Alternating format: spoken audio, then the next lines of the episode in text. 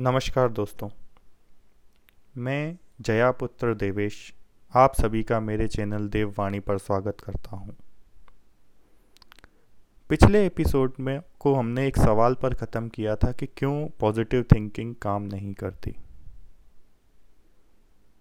एक सवाल और मैं इसमें ऐड करता हूँ कि क्यों जीवन में कुछ लोग बहुत बड़ी सफलता प्राप्त करते हैं और कुछ लोग दाल रोटी की भी व्यवस्था नहीं कर पाते।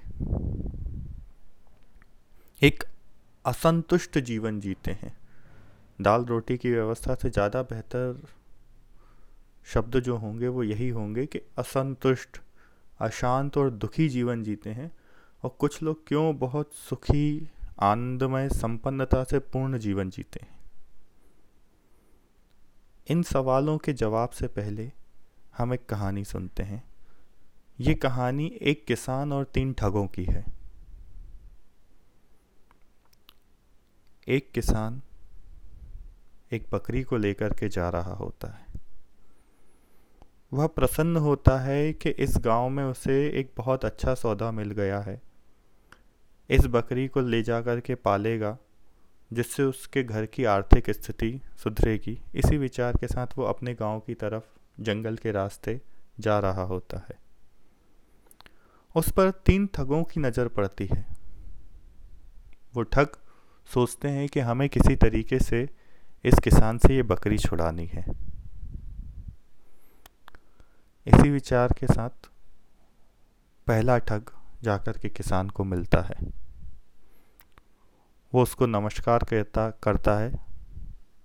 किसान भी बदले में उसे नमस्कार करता है। तब वो कहता है कि भाई साहब, आपने इतनी सुंदर गाय कहाँ से लेकर के आ गए? किसान हैरान होता है, कहता है, गाय कौन सी गाय? मैं तो बकरी लेकर के जा रहा हूँ।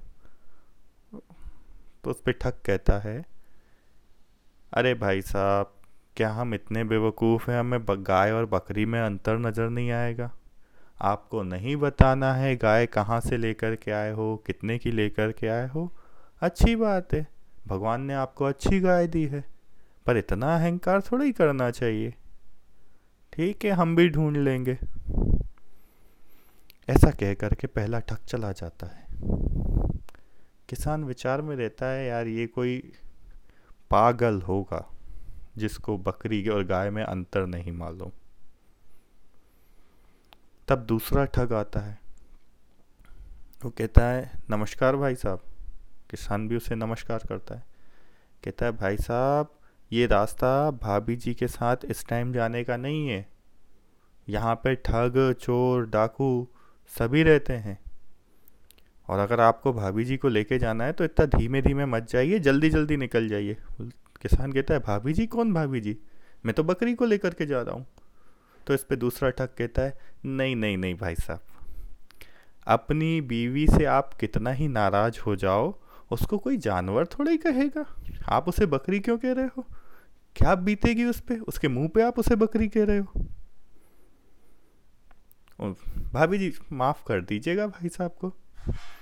थोड़ा नाराज़ है लगता है आपसे। खाना आना नहीं दिया होगा आपने। ये कह करके दूसरा ठग चला जाता है। किसान अब सोच में पड़ जाता है कि यार ये बकरी कहीं कोई मायावी भूतनी या चुड़ैल तो नहीं है? वो पहले वाले आदमी को गाय नज़र आई, दूसरे वाले को ये औरत नज़र आ रही है, और ये कहते हुए किसान उसकी तरफ़ देखता है। तो किसान ने जो पत्ते खावा, वहीं जो पत्ते लगे हुए होते हैं जंगल के, वह वो बकरी चबा रही होती है। किसान कहता है, यार, मुझे तो ये बकरी ही दिख रही है, पत्ते खाती हुई। कहते यार, हो सकता है कुछ गड़बड़ हो, मैं इसको उठा करके अब कंधे पे रख लेता हूँ। अगर ये भूतनी अपना रूप बदलेगी तो मुझे पता चल जाएगा, और नहीं तो ये तो बकरी ही है, मेरी बकरी है, मैंने ख़रीद के लाया हूँ, अच्छे काम, दाम में ख़रीद के लाया हूँ। किसान उस बकरी को उठा करके सर पे रख लेता है। यह सब वो ठग देख रहे होते हैं। और मुस्कुरा रहे होते हैं कि चलो हमारी बातों का असर हो रहा है। थोड़ा आगे जाता है तब तीसरा ठग उसको जा कर के मिलता है और वो कहता है, अरे रे रे रे रे रे रे, भाई साहब, ये क्या हरकत कर रहे हो आप? बोले, क्या हुआ? बोले, कोई कुत्ते को इस तरीके से सर पे बिठा के लेके जाता है क्या? बस उसका ये शब्द कहना किसान उस बकरी को उतार के फेंकता है और तेज़ दौड़ लगा देता है, कहता है, ये पक्के में भूतनी है भैया, इससे तो भगवान ने बचा लिया। अब उस तरफ़ मुड़ के भी नहीं देखता पीछे से ठग आवाज़ भी देता है, अरे भाई साहब, अपना कुत्ता किसान कहता है, तुम रख लो। और दौड़ लेता है।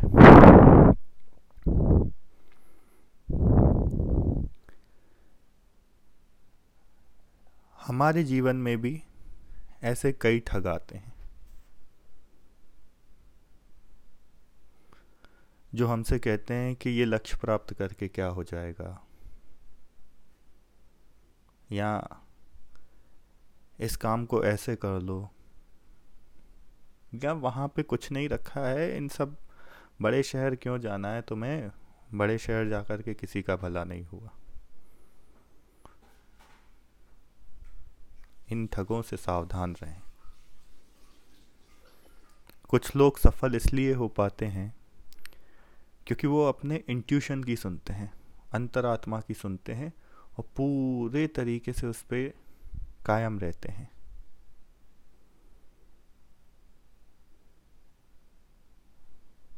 इस इंट्यूशन को सुनने की तथा पॉजिटिव थिंकिंग के असर न दिखा पाने की समस्या जो है, इस पर हम अगले एपिसोड में पुनः चर्चा करेंगे। तब तक के लिए असतो माँ सदगमय। इस पावन विचार के साथ मैं देवेश शांडल्य आपसे विदा लेता हूँ। शीघ्र मुलाकात होगी।